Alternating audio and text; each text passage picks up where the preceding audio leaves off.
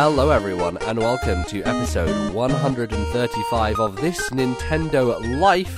My name is NBZ, and I have been struck, as the famous Disturbed song goes, down with the sickness, ooh, ah, ah, ah, ah.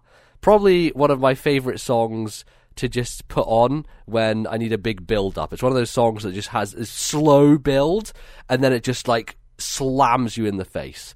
Um, so yeah, speaking of music, that was what we did on our recent Patreon show as well. We talked about some Yeah. music, which was fun. We did. I think my favorite slow build song is Rage Against the Machine, Bullet in the Head.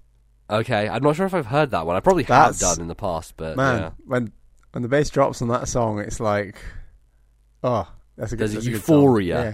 Yeah. Yeah. In terms of like that raw kind of emotion in an angry song, I th- I, my favorite band would be Rage Against the Machine in that sense. Yeah, they're pretty Yeah. good at that stuff. Um, definitely. Uh, I don't know. It's, it's one of those things I appreciate in, in music. Not not the dubstep style drop, but like the more the Oh, more no, kind of no. that's an that's, an that's an artificial drop. That's what Yeah, someone exactly. said. You know what sells well? A drop. Yeah. let's put it in every damn song. yeah. Let's commercialize these drops. Oh, Yeah. Jesus. God damn. Um, well, hopefully, I won't drop down dead in the middle of this episode. I'm um, hopefully gonna last on through. The show always goes on, as we say.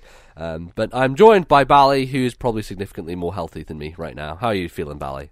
I'm very good, Demi said. Um, the US government is still shut down, but the Yeah. podcast it just keeps trucking along. Hey, politics is happening right now. What the fuck is our country even going to be in two weeks' time? Who knows? Um, things things are in a bad place, I would say. So Yeah. so let's forget about that and talk about Nintendo and video games instead. Um, That'll fix it. Just it. like brush it to the side. That's that's fine.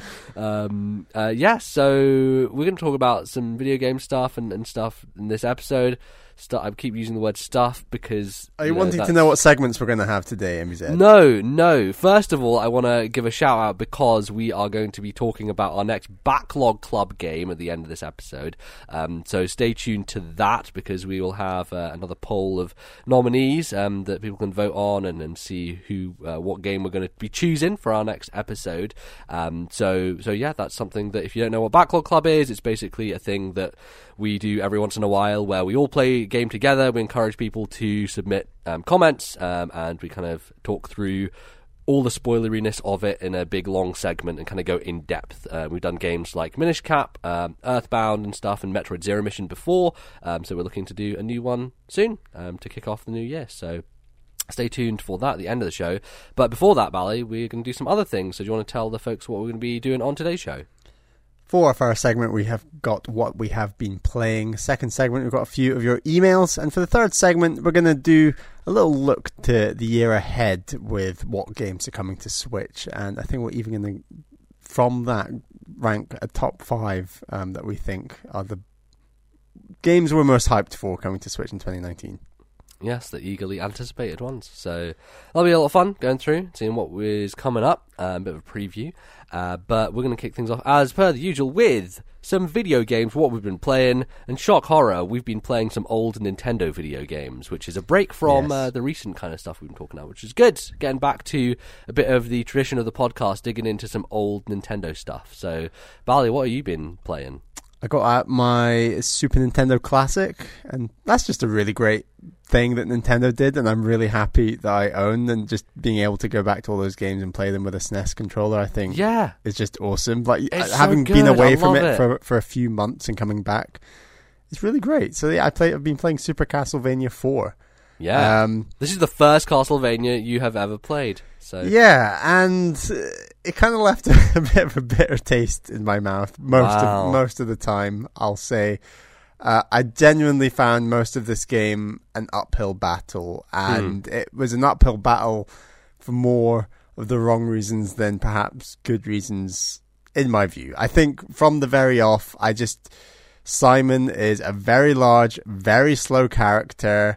Uh, and there are a lot of enemies in this game that are far faster um, than Simon. And Right. you do have the whip, but as a as a sort of defensive weapon to defend Simon, it just doesn't feel fast enough. Um, Simon's hitbox feels huge, and obviously there's a lot of knockback on all the enemies. So, from a very basic how does this game feel perspective, just from an early early my early game impressions, I was like, this is this is hard, and I'm not I'm not having a good smooth time. See, that's say. so interesting to me because to me, coming off of playing the NES game, Super Castlevania 4 feels like a reinvention in so many ways that make your character feel so much more maneuverable and also better in terms of their abilities.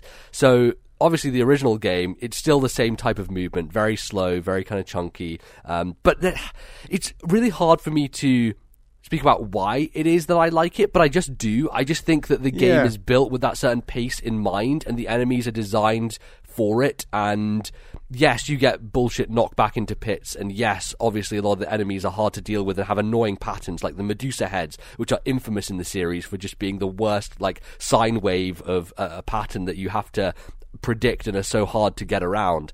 And yet, there is something so satisfying to understanding those levels and to getting through them without even taking a single hit, which is what I did to some degree with some of the, those levels in the original Castlevania. And yet, Simon in this game, now he has the ability, and, and get me, this is a stupid thing to be excited about, but you can now jump onto stairs.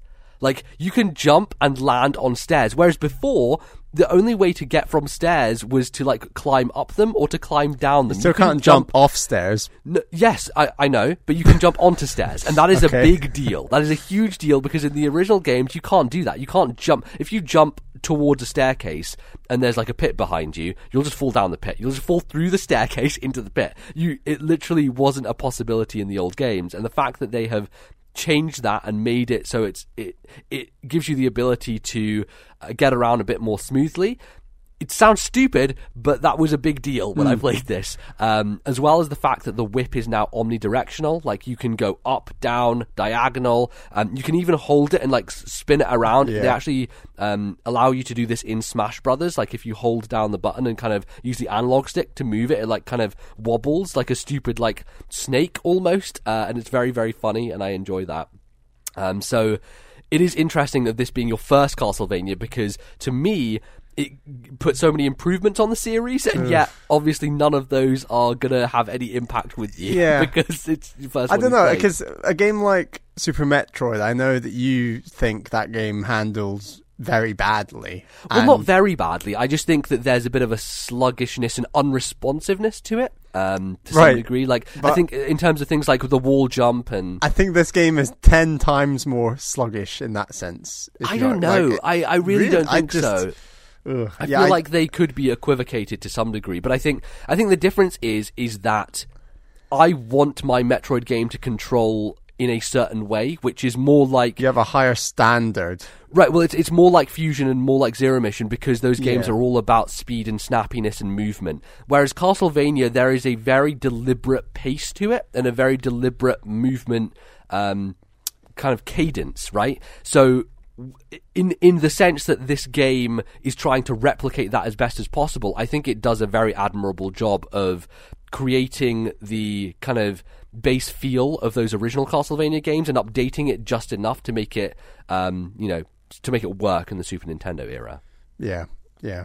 I mean, I I just found this game incredible. On top of those controls, I found it incredibly hard and again, I, I, was using a lot of save states in this game. Yeah, and, and, it's funny because this is probably the easiest Castlevania that I've played. Oh, um, God, it's, I, it's, definitely on the lower end of the scale, and certainly some of the early levels are just like you can kind of breeze through them and not be too worried. One of my favorite ones is the the level where everything is kind of like gold, um, and there yeah, are treasure chests, cool um, and you're like walking along those. I love how you walk on them and they close, and then the boss is this giant bat that's just made out of coins. Like there's some real hmm. cool mm. design elements to these levels that I really appreciate, and I think obviously there's some stuff later on that gets a bit harder and a bit weirder. I really do not like the section where you have to use your rope to hang off of the um, and the whole the whole level and, turns. Right, and, it rotates yeah. around and like there's Medusa heads coming. You have yeah. to survive those, and then you rotate again. Oh, I quite like that because you have like a little single brick to stand on, and right. all these Medusas come at you. I like that. Felt like more of a good use of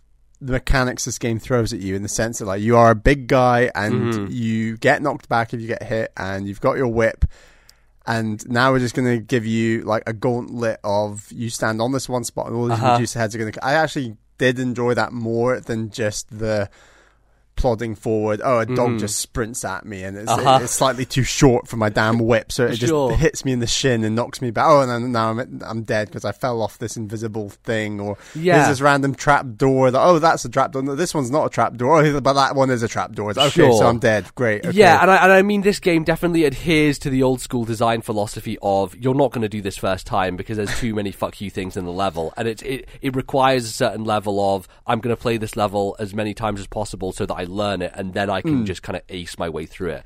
And I think that's the thing about those old games that appeal to me, especially the first one, is that it really is about learning the space and learning the patterns and be- kind of mastering them in a sense. Um, yeah.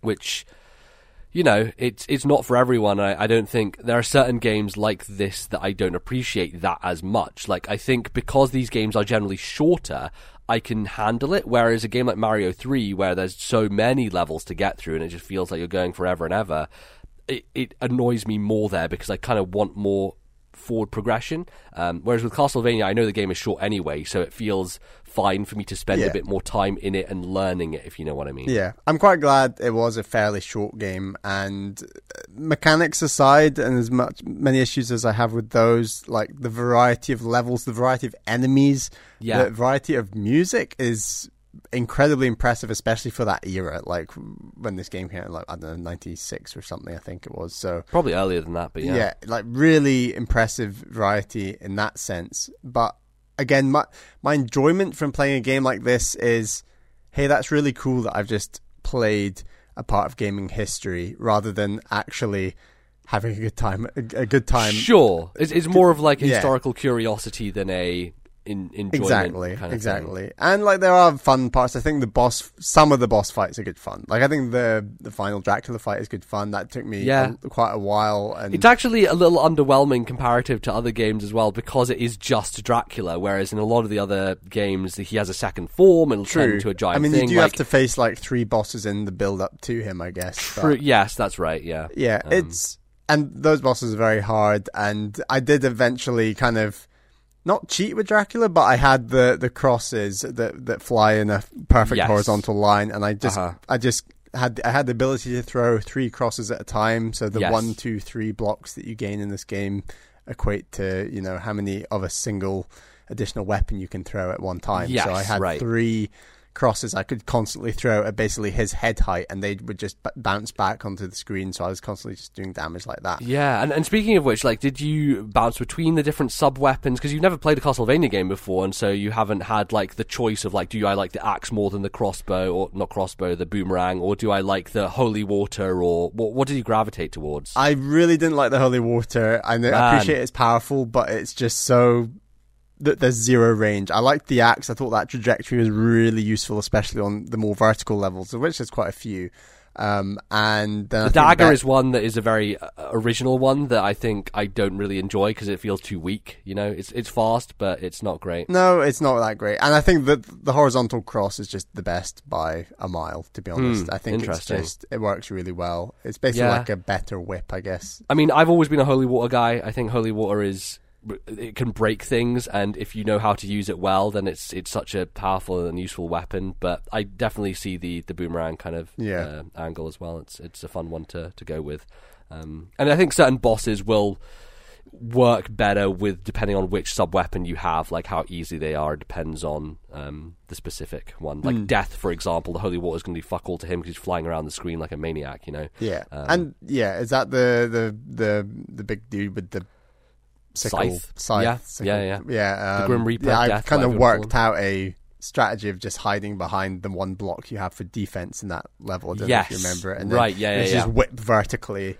Yeah. And I actually worked that out myself, which I was very That's proud good. of. yeah, But I don't know. The funny thing about this game for me is a lot of the level design is quite vertical, and so like you'll be going up like kind of towers in a sense, Yeah. like climbing upstairs, and the original Castlevania games were built so that you had to really deal with the enemies on the floor above you because you could only whip left and right.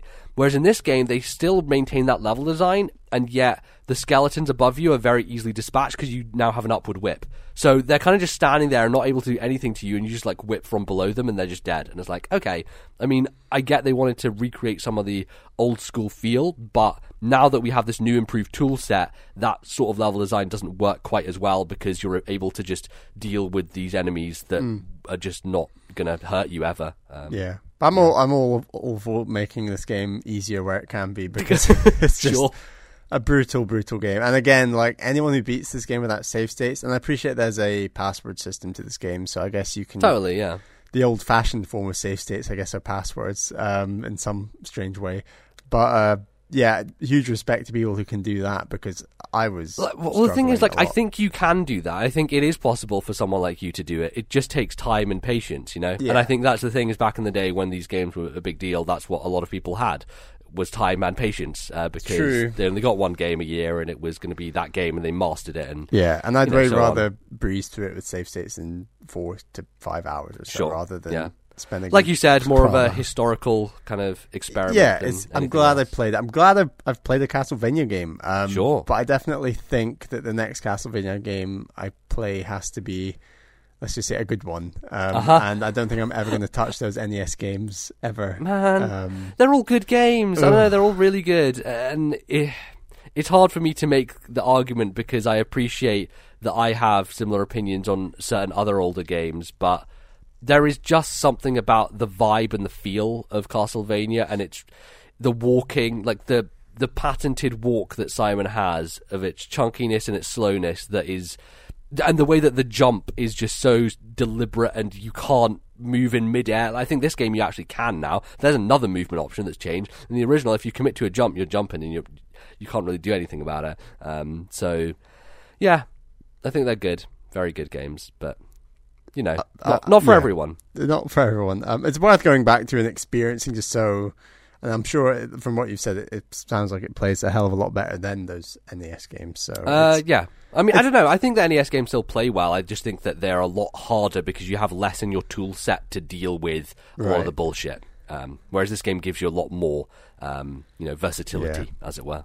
But yeah, good to get the SNES Classic out again. I'll hopefully play a few more games on SNES Classic this year. And Yeah, how many more on there do you have to finish? Because I know I need to go back and play Secret of Mana and Mario RPG, but aside from those two, there's not as many because I've kind of cleared them out at this point. Uh, I got two Kirby games to try. I've got Star Fox Two. right? Yeah. I'd, I'd like to play Yoshi's Island on like I know I've played the Game Boy Advance version. I'd like to play that version. Oh, Um, man, yeah, the the original version of Yoshi's Island is definitely the best way to play that game because I remember trying to play a bit of it on the Ambassador, and I was like, I don't really want to play this like this. And the original has so many cool elements, like the super effects stuff that works a lot better, Right. and uh, and it just looks really nice. It just looks fantastic Yeah. um, on on HD. And then there's uh, like display. Super Ghouls and Ghosts and Oh I god, I don't think. Yeah. See, talk about a game that's actually bullshit and actually really hard. Super fucking ghouls and ghosts, man. Right. Don't even So, don't yeah, even go there. I don't think I'm going to touch on all of them. Um, and yeah, I don't know. We'll see. Uh, there's there's there's some other games on there I'm going to hopefully play this year, but Definitely. it's a good it's a good system. Yeah, M- it's great. MBZ, what have you been jumping into? So, um, well, I guess we could maybe just talk a bit more about Smash Brothers because I finished World of Light, um, and I enjoyed it. I think that it definitely is too long. But it only actually took me about 18, 19 hours compared to what I was hearing. yeah, comparative, because I remember watching the GameXplain review and Andre Segers was like 40 hours, and I'm like, God, that sounds like ridiculousness. Um, but it was, in, in terms of just finishing it, it is more like 19 or so, which is what it, it took me to do. Um, and I was going after a good amount of spirits. I think I had like an 83% completion when I finished the game. So it's not like I was mainlining it. I definitely was taking my time to go and collect characters and spirits. Um, I think I maybe have 50 of the 70 whatever characters there are.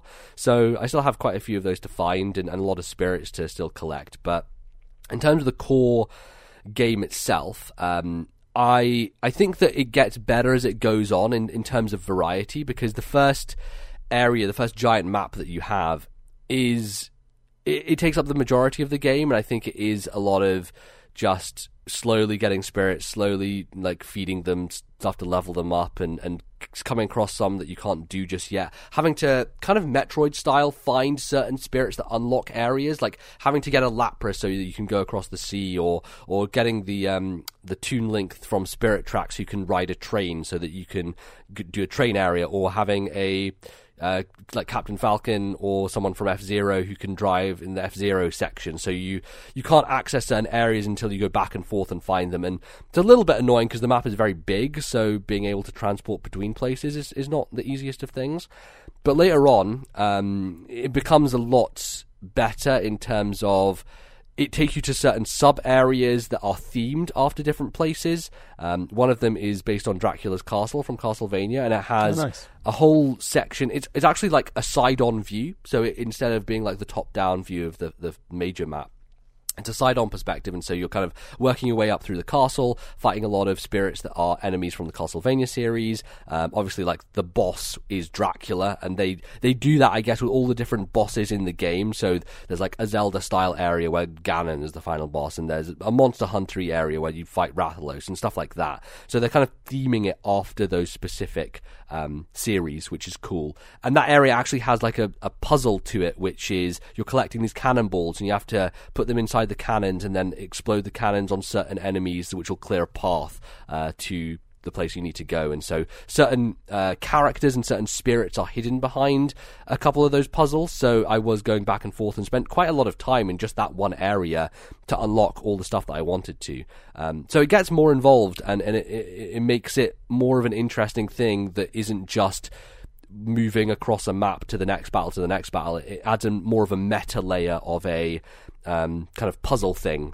uh, that that is cool. And there's actually the Zelda area has kind of more cryptic puzzles that you have to think of, like they're kind of riddly almost, which is fun. Um, so I appreciated that, and I think that they should have done more of that stuff earlier in the game, as opposed to it being kind of a bit of a slog of just like okay, battle to battle to battle. Um, I definitely found across the entire thing that I was leaning on very specific spirits. Uh, I often brought with me the flower that, like, if you hit someone with the flower, they get the big flower on their head and it does lots of damage. Um, that was a, a staple weapon for me that I always had in a lot of fights.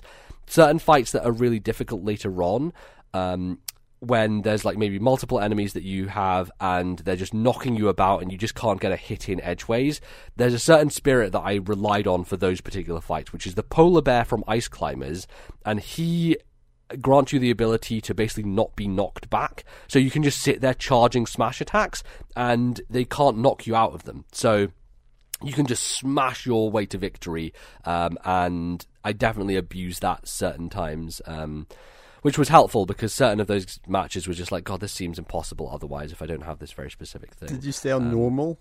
Yeah, I did. I didn't need to drop it down to easy. And I think the reason is because eventually you realize that all you really need is four main spirits that are kind of like legendary. You know, if you if you get four star spirits, um, and if you just level those up to max level, then you have pretty much a type advantage against whatever you fight, and you have enough power to where it becomes either an even fight or one that you can just overpower the enemy with. So like I got the Dracula spirit after I finished his fight, and, And then it, I it says uh, on it four stars or something like it. Yes, yeah, it said they're like legendary spirits, and so I, I took that Dracula spirit and I dumped all of my snacks into it um, because it was it's one that could evolve. So what you really want is you want a spirit that can evolve, um, which means it like transforms from one version into another. So like the Fire Emblem series has Alm and Celica from Echoes, and you can get a kid version of them, and if you level them up to ninety nine, then they will evolve into the adult version of Alm and Celica,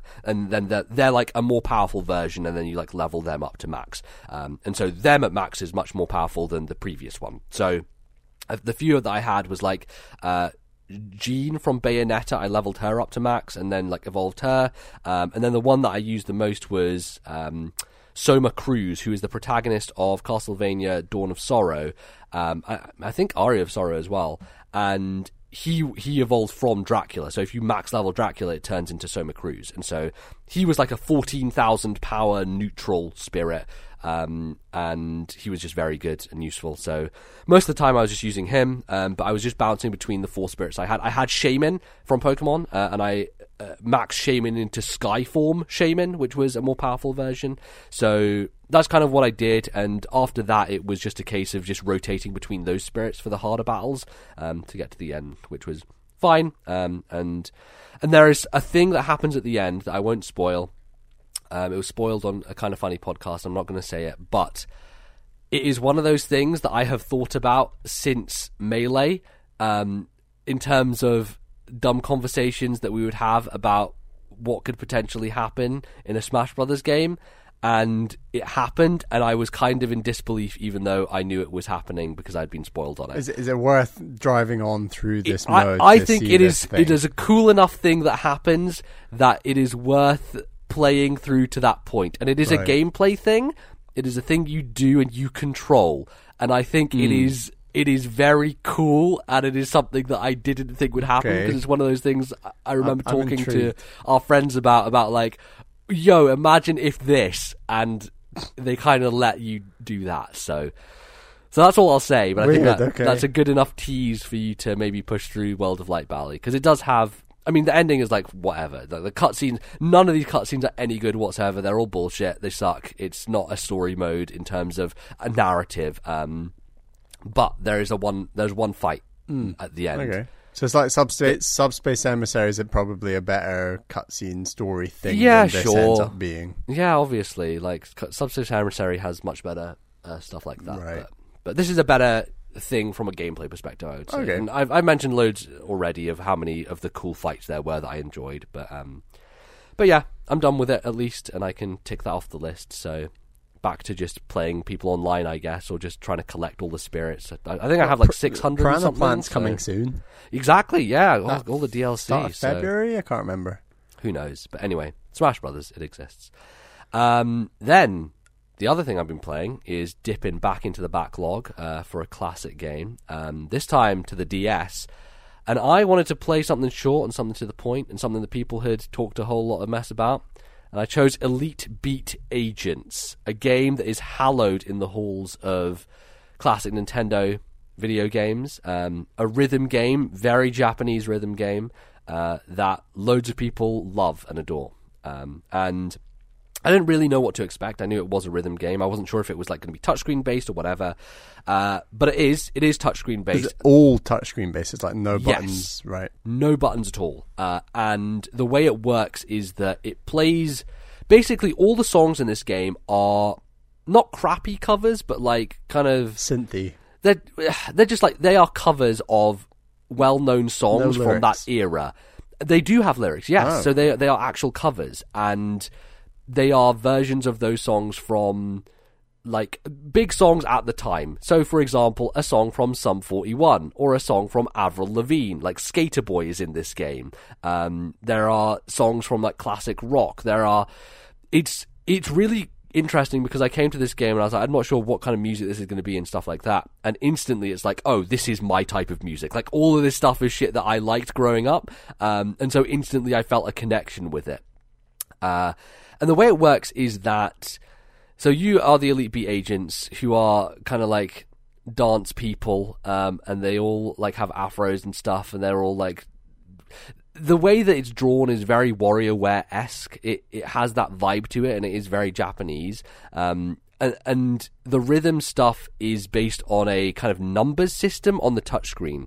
So you basically, when you are about to tap the button, a circle will kind of close in on the number, um, and so it will be like an arrangement of like one, two, three, four, but you have to tap them in the rhythm of as they are kind of being closed in on, and it it goes along with the rhythm of the music, obviously, but it it takes a little bit of time to get used to it because sometimes you'll just see the number and you'll just tap it before the time is ready for it to be done. Uh, and this game is brutal. It is incredibly difficult, uh, and it ramps up very quickly um, in a way that I wasn't expecting. I knew people had talked about its difficulty before. Was, was it made harder by the fact you have an XL and not a standard size DS? No, no, no, no. I think it actually probably made it easier, um, just because you can see the the numbers pop up a bit more. Um, but it is it is very weird because like every song has this miniature story to it.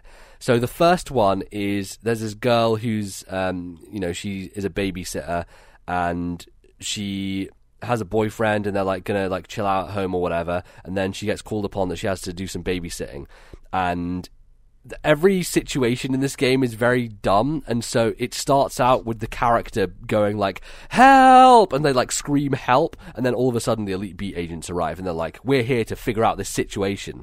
Um, so that sounds it, like a very Japanese solution to it this is, problem. yeah um, and so it's like the there are things that happen throughout that little miniature story where if you are successful in a certain section of the rhythm part you will get a different like mini cutscene in between, and so the songs are broken up into parts where like you're playing, and then there's a part where a little bit of um, kind of animation plays while the song is still going. So like you're playing a part of the song, the song keeps playing, but on the top screen you see like, okay, we need to feed this child, um, and her boyfriend is a football player. So what does he do? He thinks about that time where he threw the football to the the guy who was on his team. Instead, it's a hot dog. He grabs the hot dog and throws it into the, the child's mouth, and the and the child is happy and satisfied. Um, and if you failed that section before, then it would like he probably like I can't remember because I don't think I've ever failed that particular section because it's the first song. It's quite easy, but I imagine it would be something dumb like he throws it and it hits the child in the head and they start crying. Um, so there is a kind of element of you don't mind if you mess up because you'll either see the positive outcome or the negative outcome of these weird situations that happen. Um, and because they're so well animated and goofy, you are maybe incentivized to some degree to fail at the song at certain times just so that you can see the the bad outcome, um, which is weird. Uh, and and I think that overall it is a very satisfying game to play because it builds on your um, kind of abilities as you go along. The difficult part is that there are certain areas where it's like fuck this is this is a part I really need to practice but I need to play through 2 minutes of this song to get to this part again so that I can practice it. So it's kind of like the guitar hero effect to some degree. Whereas in guitar hero you, I remember there was a system where you could skip to a certain part in the song just to practice that particular part.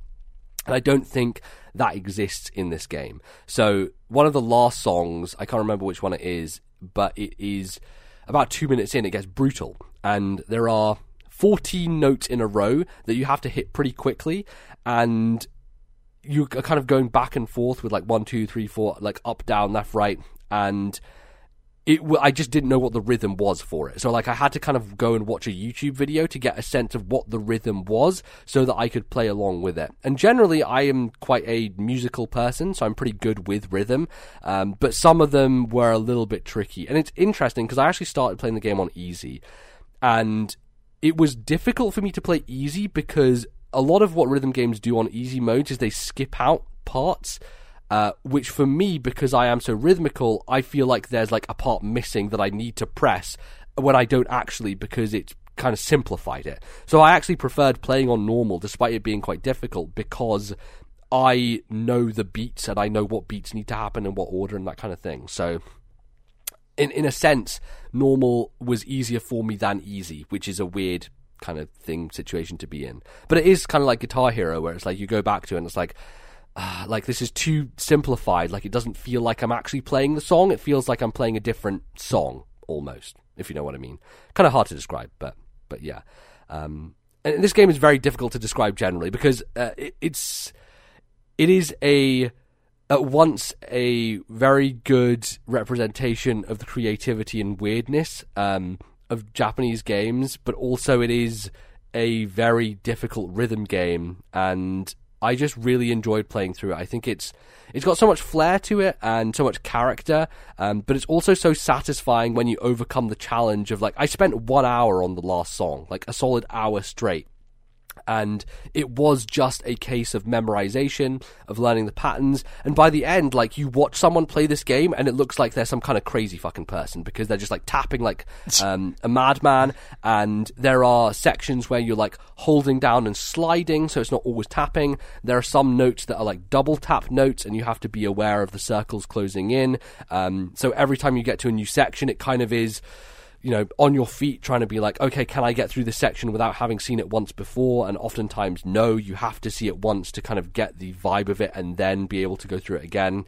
And and by the end, like, I wasn't getting like A ranks in these uh, levels, even though I was pretty much hitting every note because the scoring system is very harsh. Like there is a so the the reason why in certain sections you can either fail them or succeed them and still continue with the song is the top of the bottom screen has a bar which it says like yes and no. And so if you get kind of like halfway through the bar, if you keep failing notes, it just quickly goes down um, into kind of the no section. So if you end a little section in the no area, then it will give you kind of the failure screen, and then you'll start off at the next part of the song on a bit of a back foot and have to really perfect it in order to like scrape your way back up into the yes. So similar to like Guitar Hero with the kind of like most rhythm games, like there's kind of a scale of oh you're almost failing, almost failing, or you can bring it back up to not being failing anymore type of thing.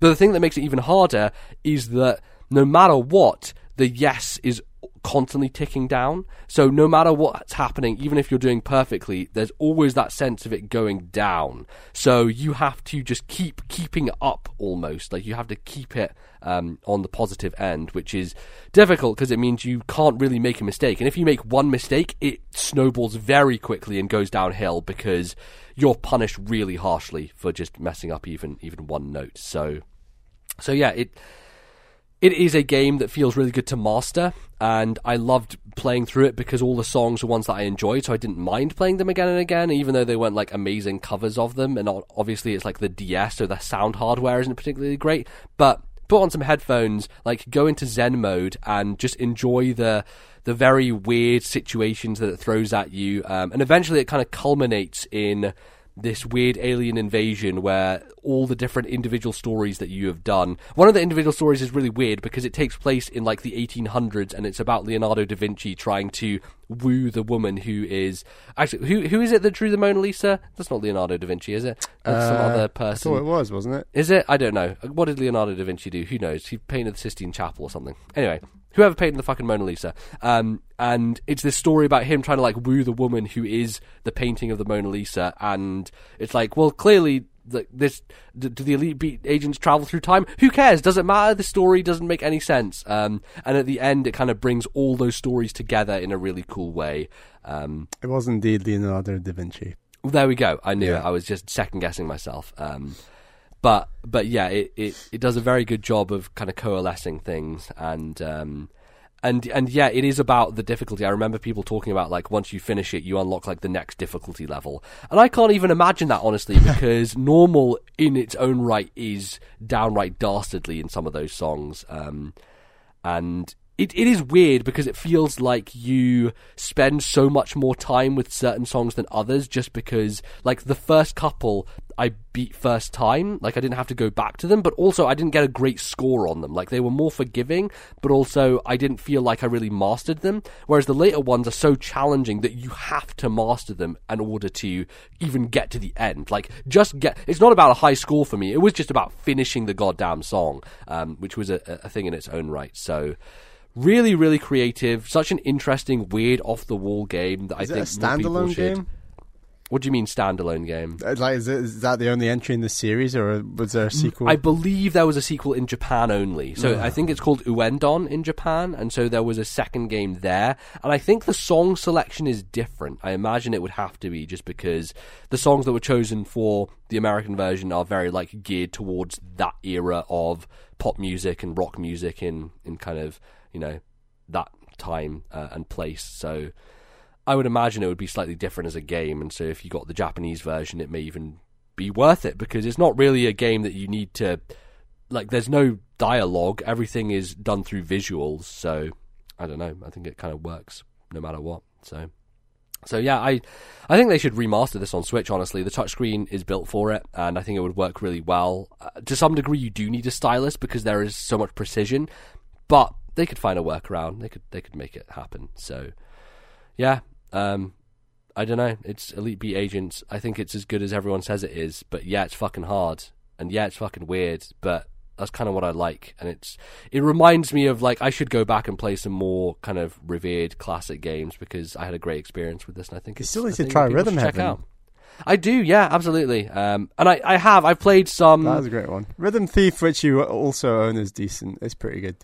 Yeah, I, I have played some Rhythm Heaven in the past, like a bit of the DS one. Um, the Wii one apparently is excellent, so that's one I should probably seek out. I think it might be available on the Wii U downloads, um, but I'm not sure. Um, anyway, uh, that's Elite Beat Agents. It's great.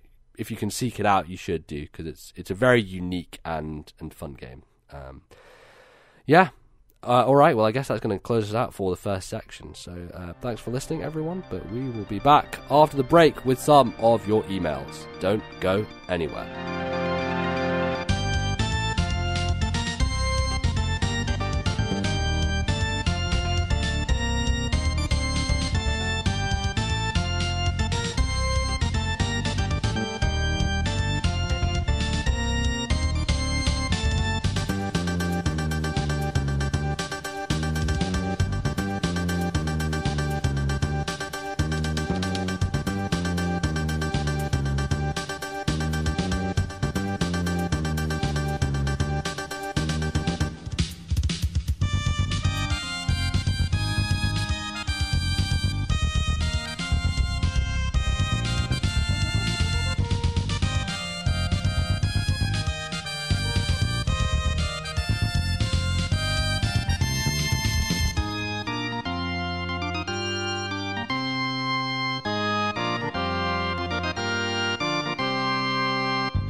And we're back. It's time for the second segment, and that means it's your emails.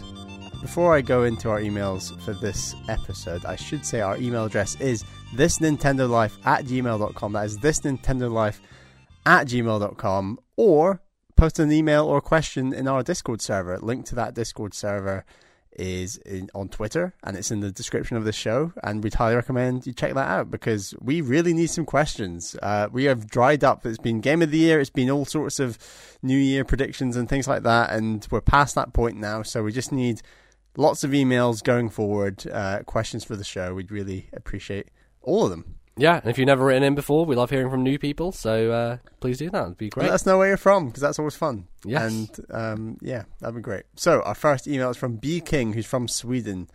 Hey guys, in less than a month, this was quite a while ago, let me just say, in less than a month, Pokemon Let's Go Pikachu and Eevee will be out on the Switch. This is something I am excited for because it's the first real Pokemon game on Switch and might be an indication on how the 2019 game could look. Although the game isn't really considered a mainline game and Gen 1 isn't really that nostalgic for me, Gen 4 is when I started playing, I tried to look at it uh, as a bonus game until the next game launches in 2019. Even though I'm excited about this game, I'm also the person who bought Sun and Moon and Ultra Moon, so you can consider me a more hardcore fan of the series. I know you two have lost interest in the series because it is very repetitive, which is a valid point in my opinion. My question is. What would it take to make you go back to the series? Would it need an overhaul like Zelda and to some extent Mario got last year? Or do you think another developer should handle this franchise instead, maybe like Retro or Monolith Soft? Uh, thank you for taking the time to read my email. Well, thank you, B King. Um, yes, obviously, Pokemon Let's Go Pikachu and Eevee are obviously out now. And I don't know, some people seem pretty positive on it and, and think it's like a nice, chill kind of, you know, reinvention of Gen 1 that is more simple, uh, more accessible. Uh, obviously, others are like, fuck this noise, I want my real Pokemon, um, which, fair enough, and I think people will, will get that at the end of this year with Generation 8. I, I feel like there is a lot of clamour about uh, a reinvention and and the series needed to go into a new direction. But I also think that that has happened before, and I think that people felt like things like X and Y was a reinvention because it was the first kind of 3D game, or Sun and Moon was, and Sun and Moon was a bit of a reinvention, right? Because if you think about it, it was there's no more gyms; it's now these like four island people who you have to fight down, and then I don't even know if there was an Elite Four, and obviously Bally, you've just like touch, scratch the surface of Pokemon Sun. I'll get to it. I will get to it. but I do think that they made some steps there to change things and to break from some of the monotony, though to a lot of degrees it was sticking more to like the traditional way that those games are played. Um, how how do you feel about it, Bally? What what are your thoughts on the potential future of Pokemon and what, Yeah. what they could do? I think it's important to dis- distinguish between what we want and what we think might happen. So stuff like Monolith Retro, just a huge, huge studios like that working on Pokemon, I mean, would be absolutely incredible. But obviously, it's just never going to happen. Um, I think that so when we're talking about realistic changes to Pokemon, it, as you say, it normally is more iterative and it's always small steps because they don't want to move too far from that incredibly successful formula in terms of sales. So, what do I want to see from Pokemon? Uh, I more changes like Sun and Moon made, where, like you said, you're breaking up that gym structure. It's not just let's get to the new town, let's fight the gym, let's move on, let's catch some Pokemon, let's. Uh, uh something more open than that, something that could rework the order of the way that you go through the map. So say so like the traditional Gen One map, like there's a certain level cap essentially to each town where you're meant to be roughly X level when you reach this town, roughly this level for this town. If there was some way where you could go to any town first, and then based on the order of the towns you reach, um, it'll do different le- level brackets for each town based on the order you go to them, rather than just having a fixed. This is the last gym. This is the first. Like something that just makes the game more open in that sense. And I'm not saying Pokemon has to be open world, and that'll obviously probably never happen. It just needs to be more more varied, where you have more options and it's less linear. I think. So, and I think that this is similar to the original game, right? Because the original game had a lot more openness to it. You were able to like do I guess you know that kind of cluster of towns where you have like Saffron and Cerulean. Um, yeah, that's true. There, yeah, and and uh, what's the other? Uh, the Ecruteak, no, that's in Gold and Silver. I can't remember. You have like Erika's town and Koga's town and Sabrina's town, like all in close proximity to each other. Um, and Fuchsia, I guess, like Safari yeah, Zone Fuchsia. and stuff like that. Like there was an extent to which you can kind of uh, Lavender as well. Like even though it didn't have a gym, you can kind of go through those in different order, and you can fight some gym leaders before other gym leaders. I don't actually know. I think the official order is you do Erika before Sabrina, but like technically you could do Sabrina and then Erika. You know, like there is there is a bit of non-linearity there to to that game, and I think a lot of the reason why the older Pokemon games work and why they feel better as in, in terms of like your own direction is there is not a rigid story that is pulling you along. Like the story is you're a kid on an adventure, and there's not really an overarching thing. Yes, Team Rocket is involved in some parts, and, and obviously you have to fight them, but it isn't a big like narrative where it's like the legendary Pokemon is this and there's a story and a backstory. Like X and Y had this stupid thing with the old guy, and there was the flower Pokemon, and like he had been looking for this flower Pokemon for the rest of his life, and it was still alive, and there was some like allusion to some stupid Pokemon war that happened, and honestly, it just made it so that the game felt very. Um, kind of boxed in and you were just like going from place to place to kind of get to the next beat of the story and Pokemon doesn't do that stuff well. In fact, the story sucks. Like there's nothing redeemable or interesting about the characters or in like the narrative of those games. Nothing about it is engaging, and so it not only boxes you in, but it pulls you through a story that has nothing to it. So either Pokemon goes in two different directions. Either it goes down the Xenoblade route, which is a story that is well written and acted and has twists and interesting characters and things that you can get invested in, or it goes down the traditional Pokemon route, which is be more hands off, don't include as much story, make it more about the player's journey, um, and let them kind of forge their own path in a more non-linear environment. I think you can't really stay where it is right now because it's trying to be both and being neither. You know. Yeah. Um, which sucks because I just don't like I, I can't get invested in a Pokemon story. I just can't because the writing is not there and the characters are not there. Is there's no level of interest or intrigue or or anything really to pull me through Hmm. it. So I mean, the Pokemon related thing I'm the most excited for in 2019 is actually the, the Detective Pikachu film, and I think it's just Yeah. because it's taking something we all know so well in the world of Pokemon, but just turning it on its head by being like, "Hey, this is a real world with the CGI Pokemon that look crazy and furry and weird," and it's, it's it feels like a very bold step for for Pokemon to take when a lot of the video game series have been so iterative as we've as, we, as we've said, and it's always been so safe. This just feels like a real bold thing to do. And I guess Pokemon Sure. Go was pretty bold as well. Like it's stuff like that that I mean, yeah, to some degree. I think Detective Pikachu is more bold just because it's not what you expect a first major Hollywood Pokemon movie to be. Like, you expect them to do the traditional hero's journey, like Ash Ketchum style, small town, like go to the Elite Four, whatever, um, which. You know, I think that people would have enjoyed, but I don't think it would have broken any ground and would have had any interesting things you can do with it. Whereas Detective Pikachu is a bit more of an off the wall idea, which still has a very recognizable figure because Pikachu is like the face of Pokemon. Um, so it's going to get those audiences in, but also it has the flexibility to kind of genre bend and do stuff that is more dynamic and interesting than your, you know, average Pokemon story would be. Yeah, I mean, and, and back to the games. Like, I think there's someone someone mocked up like this image of Breath of the Wild and then like edited in Pokemon and like Uh-huh. made Link look like a Pokemon trainer.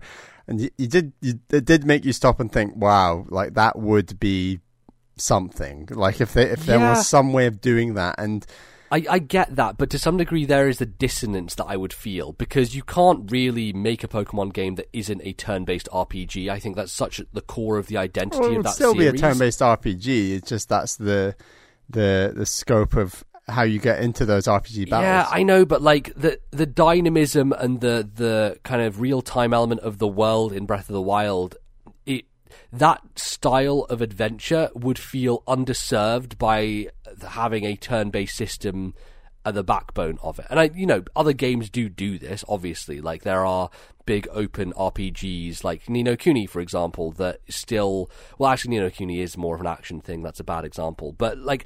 I, there are examples of Dragon those Quest. types of games. Dragon Quest, obviously, Dragon Quest is the biggest one, right?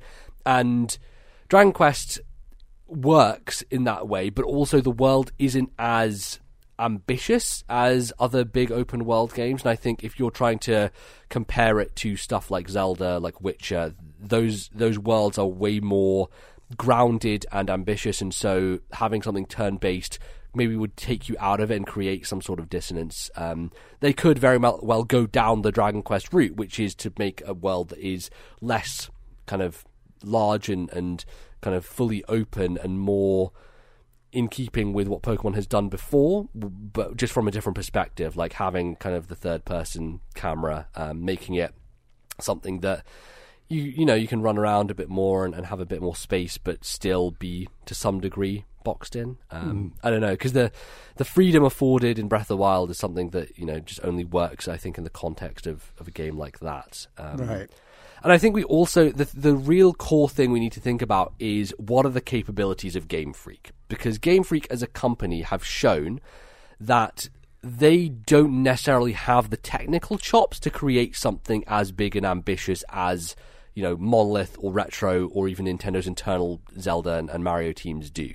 They make smaller scale games because they always have. Like they've always been leveraged on handheld hardware. Um, when Yokai Watch came out on 3DS, and I was you know playing that game, and I was like, "Holy shit, Game Freak! You should be embarrassed because this game is kicking your ass in terms of being fully 3D, running at a great frame rate, um, looking gorgeous, like taking all the elements that should make a really groundbreaking looking Pokemon game on 3DS, and like that series wasn't able to do it. X and Y look just complete garbage in comparison to Yokai Watch. Um, and you look at their track record, like what other games have they put out? Things like Drill Dozer on GBA, which is a 2D game. Things like HarmoKnight and Pocket Card Jockey, which are very pared down handheld experiences. Even Tembo the Badass Elephant, which they put on PS4 and Xbox One, is a 2D platformer. Like there's, they have never had games with a large enough scope. no true AAA games. Is that what you're trying to say? Well, no, I, I just mean like in, in the sense of they've never pushed hardware and they've never pushed Yeah. technology in that way.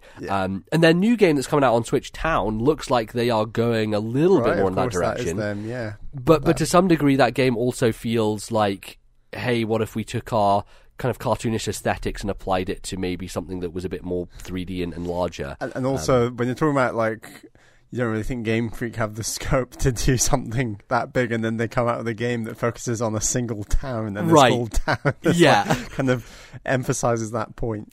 Yeah, it really does. It really does kind of drill that down. So so I think the other thing we need to consider that people just don't think about is you need to talk about the developer that makes these games and whether they even have the bandwidth to make an experience that people want that is akin to a revolutionary Breath of Wild Odyssey style thing.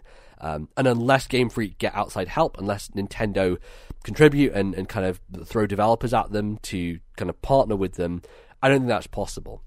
In terms of another company making a Pokemon game, I mean, I've been very vocal about saying, fuck yeah, I would love Monolith Soft to do something like that because Monolith Soft undoubtedly to me make the best JRPGs around. Um, they, alongside Atlus are like the pinnacle of my um, kind of my, my tower of JRPGs. Like Persona and Xenoblade, those are the two franchises that are my gold standard for Japanese role playing um, in you know 2019.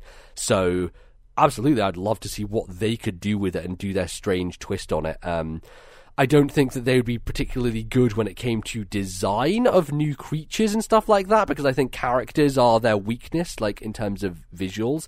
But worlds, like the worlds that they make, are unparalleled. So I would jump for joy if, if Monolith Soft announced that they were making a Pokemon game. Um, and I think obviously it would have to be not turn based. It would have to be more of a spin off because I don't think they would trust them with like a mainline thing. But I'd love to see their take on that idea um, and see what they could do with it. Um, is there any developer that you think would, would make an interesting Pokemon game, Bally? Uh, yeah, I mean, Monolith Soft would be great. I, I, don't know. Aren't Square Enix great at RPGs? Can yeah. they can they have a go? I, I, yeah, I've, I, I think that like Pokemon is similar enough to a lot of Square games, but the thing that Square nails much more so are the characters and the storylines. Like Yeah. you look at something like Final Fantasy VI, even back in the day.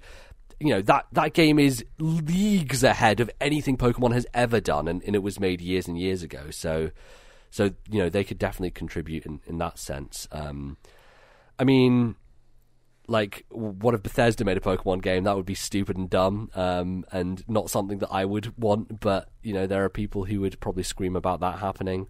Um, Pokemon is one of those franchises that I think is very malleable, uh, and a lot of different developers could do their own take on it. And obviously, there are so many spin-offs in the series, um, so there's possibility. But but when it comes down to it, I think we really need to just think about like, do Game Freak have the capability to make a game like that that people want? And I just think at the Yeah. moment, no, that's it's, it's just not in their purview.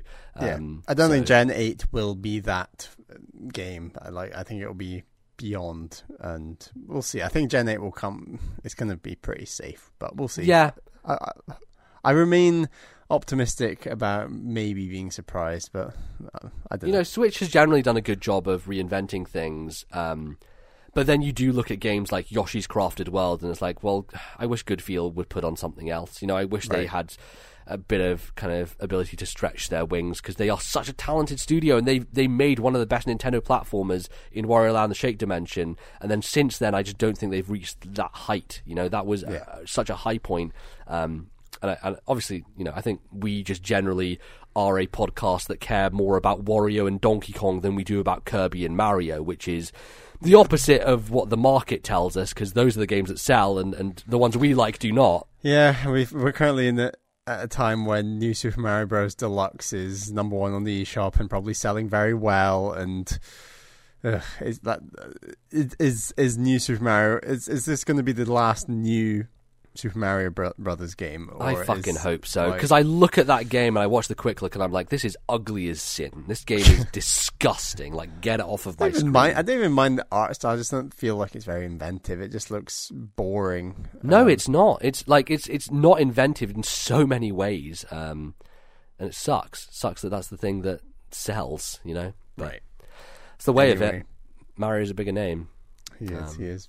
Um, our next email is from Kevin, who's from the internet. Hi guys, I just got Doom on the Switch, and boy oh boy, this game is pure fun. For someone not into RPGs so much, I've really missed first-person shooters on Nintendo consoles. I used to really love both the single player and the multiplayer in GoldenEye and Perfect Dark.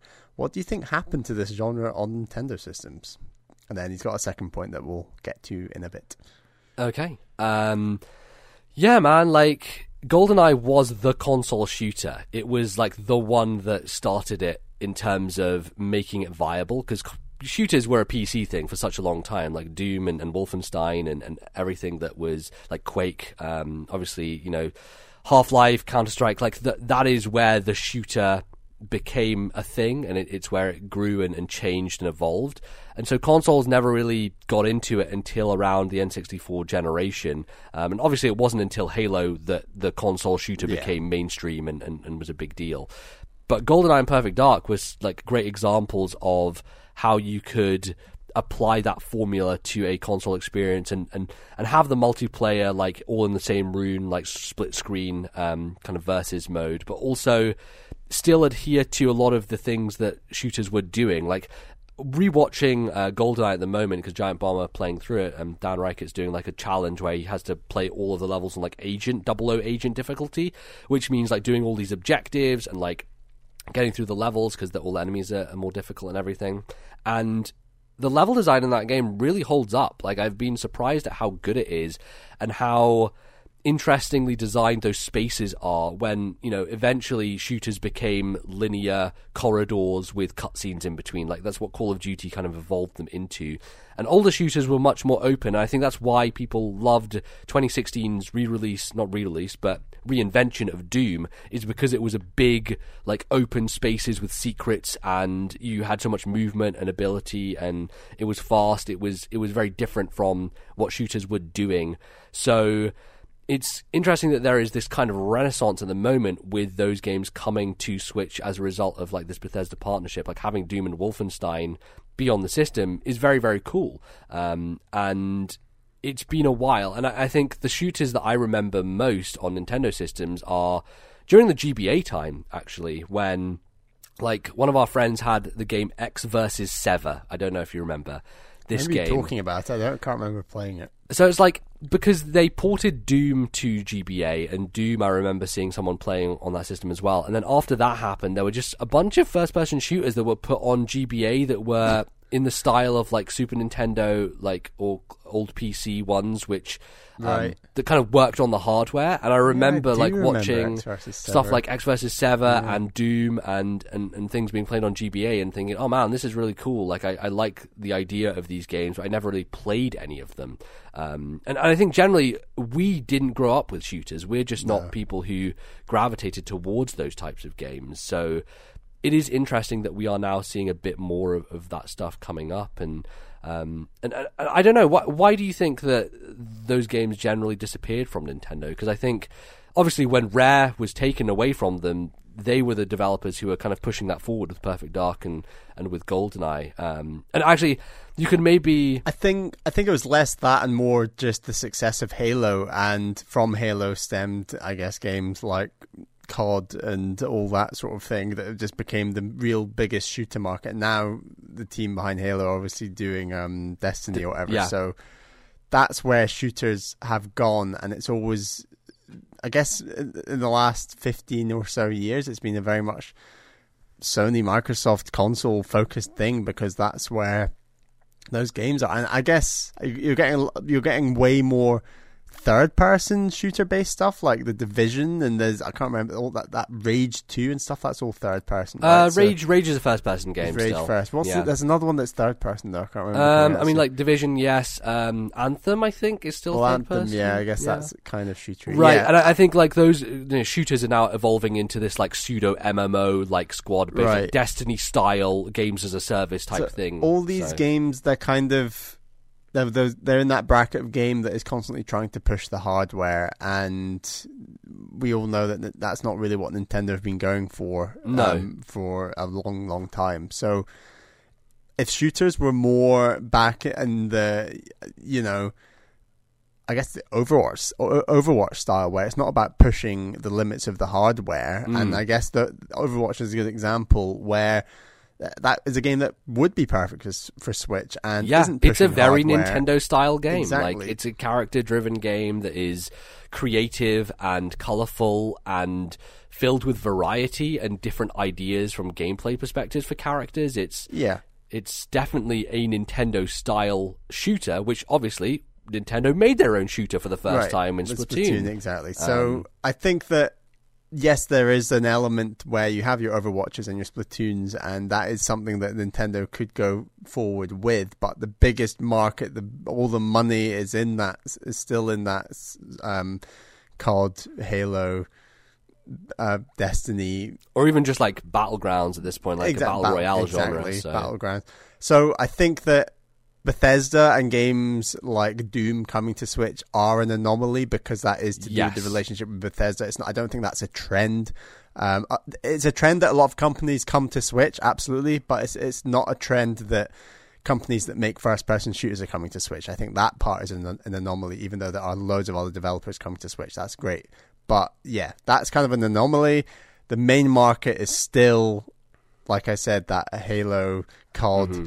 Battlefield thing that I don't think is going to come to Nintendo because of its, its its link to pushing the hardware. And as I Right. said, Overwatch, Splatoon, the cartoony shooters, your paladins, that that's the, that's kind of where Nintendo could go with shooters. And at the moment, that market seems considerably smaller still than the you know Battlefield COD market. But Mm-hmm. that could change, you know, because it's a growing market. There's loads of people playing Overwatch, and Yeah. you know we'll see where it goes. But I, I don't think that you're going to get back to a a stage where the Golden Eye and Perfect Dark equivalents of the modern era are going to be on Nintendo systems because that's just not what Nintendo's game plan has been for a very long time. It would take a No. crazy, sub- crazy change in their game plan going forward if that if games like that were going to come back to a Nintendo system.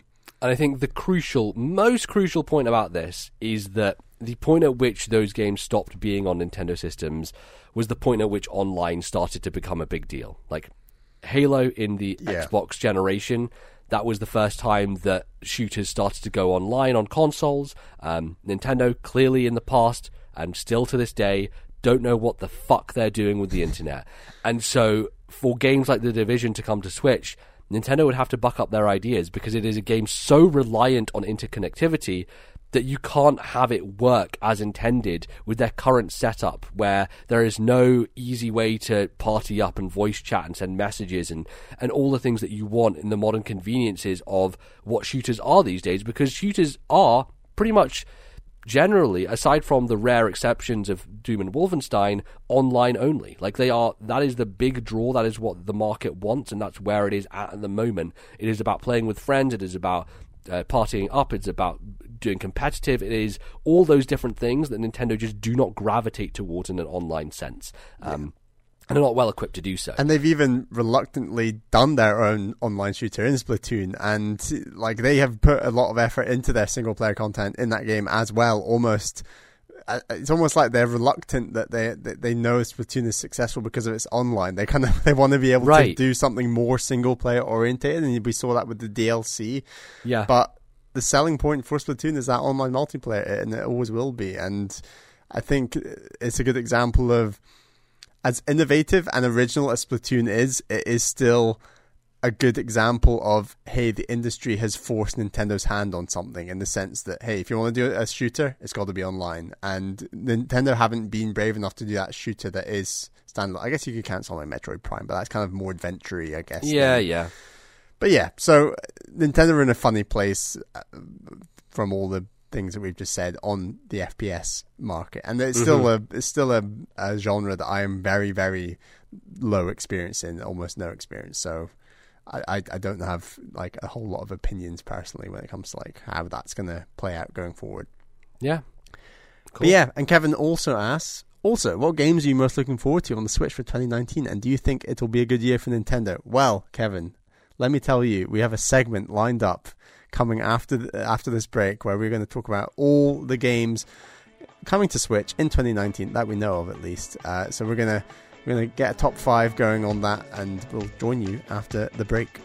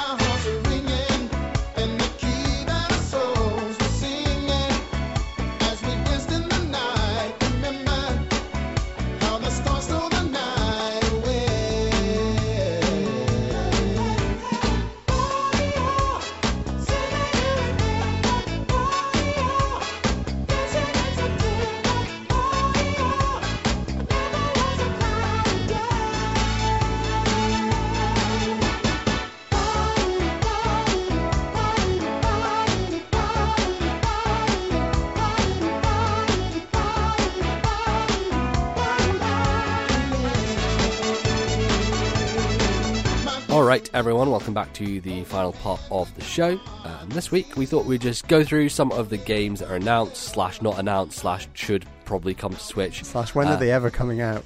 Yeah, uh, for 2019, and we'll just talk through uh, some of them and see if we can figure out a list of like five that we're most excited to play um, later in the year. So, so yeah, a bit of a preview to some degree. Um, just going down through, and we've got a list of some games here, and we're just kind of going to go down them and and give our our thoughts on each one as as they come along. So, Bally, should we kick things off? What's the first game? We've got Yoshi's Crafted World. Yes, Um, which recently got a release date, not during a Nintendo Mar- Direct. It's on Brexit date. Yeah. March 29th. great. Everyone's going to enjoy after the terribleness that happens there. They can actually relax with some Yoshi, maybe, to heal their wounds. Um, I have been pretty, uh, you know, outspoken in saying that this game looks boring as sin. Um, and having watched the E3 footage uh, and what the levels actually are, and the very kind of rigid nature of them and the fact that like the gimmick is oh you can flip it back round and you can just see the fact that the shy guys are there like it doesn't look very inspired to me. It's not a game I'm particularly excited about, but I could be proven wrong. Good-Feel have done great stuff in the past, um, and and they could make this a more interesting one. But honestly, I was much more excited for Woolly World than I am for this, and I think it's because Woolly World was the first time we had seen Yoshi in that style of game because they'd done it to Kirby before, and then they'd like changed it over and made it a little bit different, a bit more kind of dynamic. And now Yoshi's Crafted World feels like uh, it's just like a half step. It's it's it's Yeah. not another Nintendo franchise they're tackling. It's like oh they're doing another Yoshi, but it's another kind of crafty thing, and it's like because of that, it just inherently is less exciting to me. I mean, one one thing it has going for it, and I guess this isn't, isn't to do with the game necessarily, is that it's kind of coming at a time when there's not much else coming out. Right, And it's smartly might- placed in the calendar. Because I'm kind of itching to play my first game that's coming out in 2019. I might just pick it up and just, you know, give it a go, see what it's like, as much as I'm not prepared to be overly whelmed by it. And I should say, like, we did, we sort of did a bit of, um, what's it, what, fantasy developer, what, I've forgotten the name of it. Fantasy critic is what fantasy called, yeah. critic exactly and we all had to pick games on like which games that come out this year we think will get the best critic score and one of my games was yoshi's crafted world and i'm Uh-huh. kind of regretting that decision so i'm interested to see how that game does Yeah, I, I hope it does well uh, in terms of like I hope it is a good game that has interesting level design and is something that I do want to play. But from what we've seen so far, it just hasn't inspired me and it hasn't given me the thought to be like, yeah, that's just and something. i think it'll sell pretty damn well regardless will, 'cause yeah. it's yoshi it's cute it's on the switch and hey a lot of people still haven't played woolly world because it was on wii u and i know it was on 3ds as well but Yeah, I mean, I'm surprised they haven't announced Woolly World to be ported. Uh, makes a lot of sense. So maybe they will eventually. But anyway, um, next up we've got Fire Emblem Three Houses, the first Fire Emblem on a home console since the Wii, really, uh, since Radiant Dawn.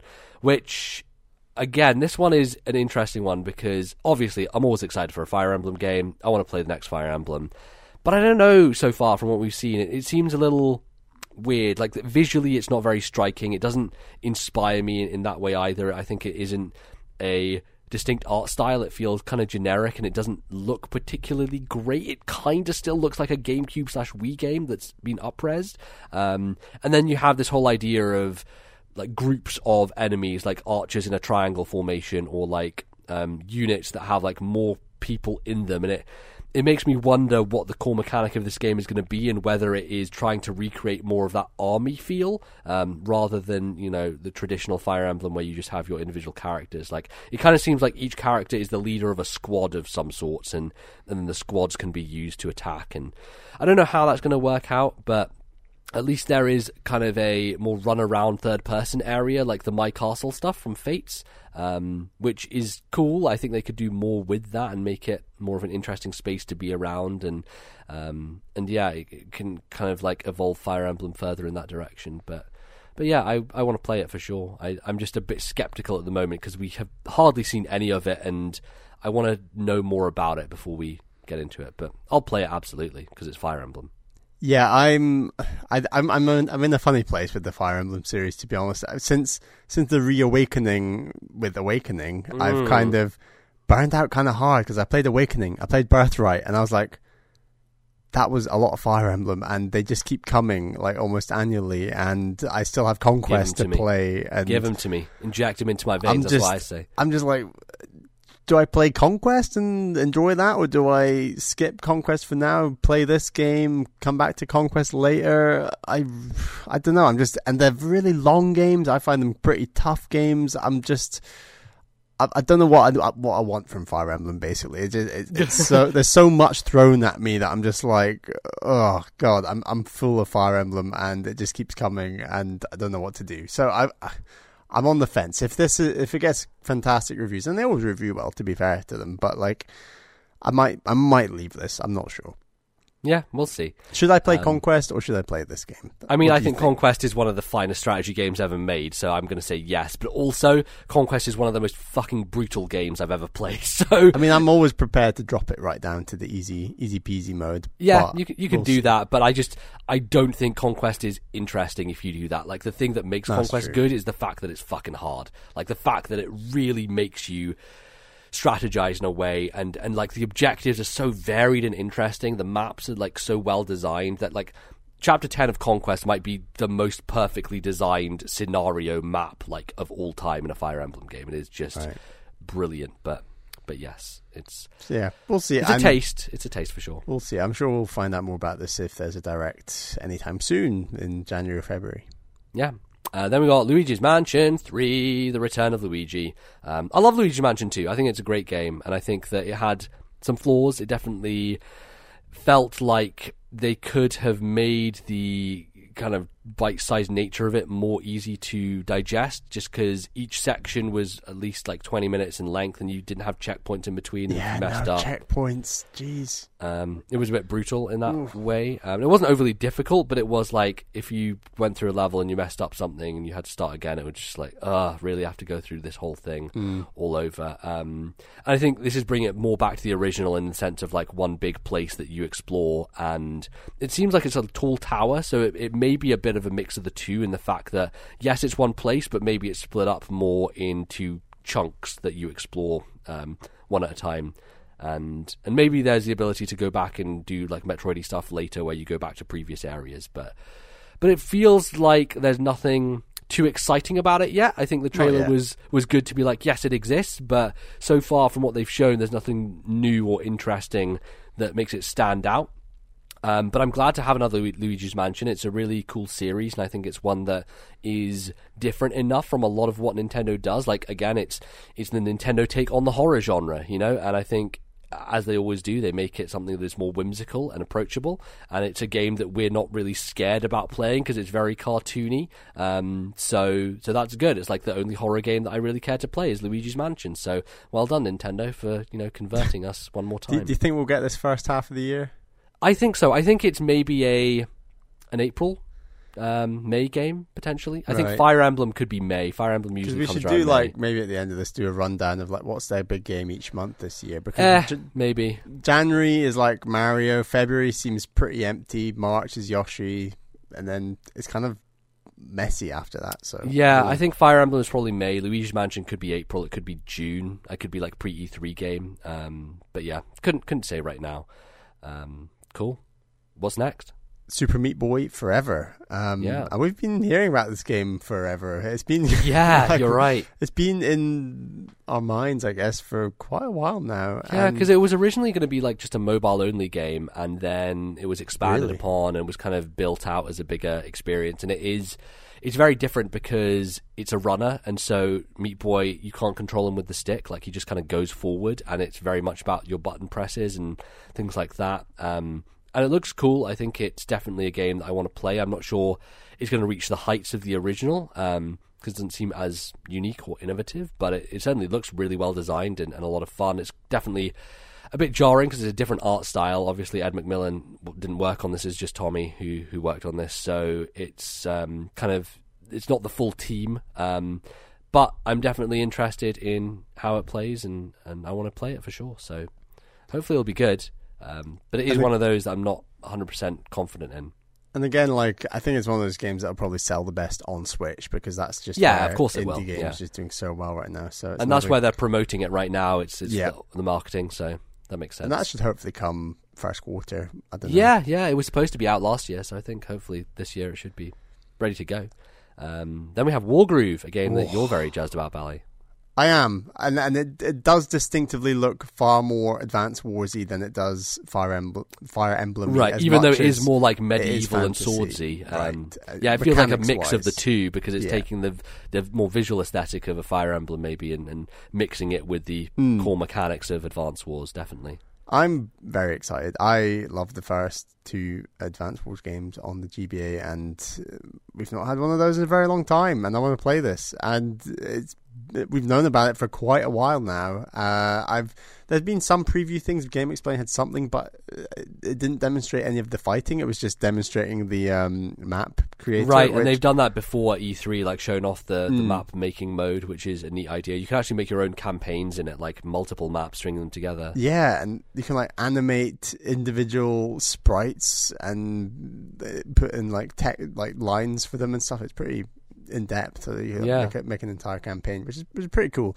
Um, yeah, this is supposed to be like March, so this might be a, a, something that puts me off buying Yoshi's Crafted World. Right, It just yeah. kind of comes in that March slot. Sure. But yeah, I I I have high hopes for this game. Um, and again, I think it's just a perfect.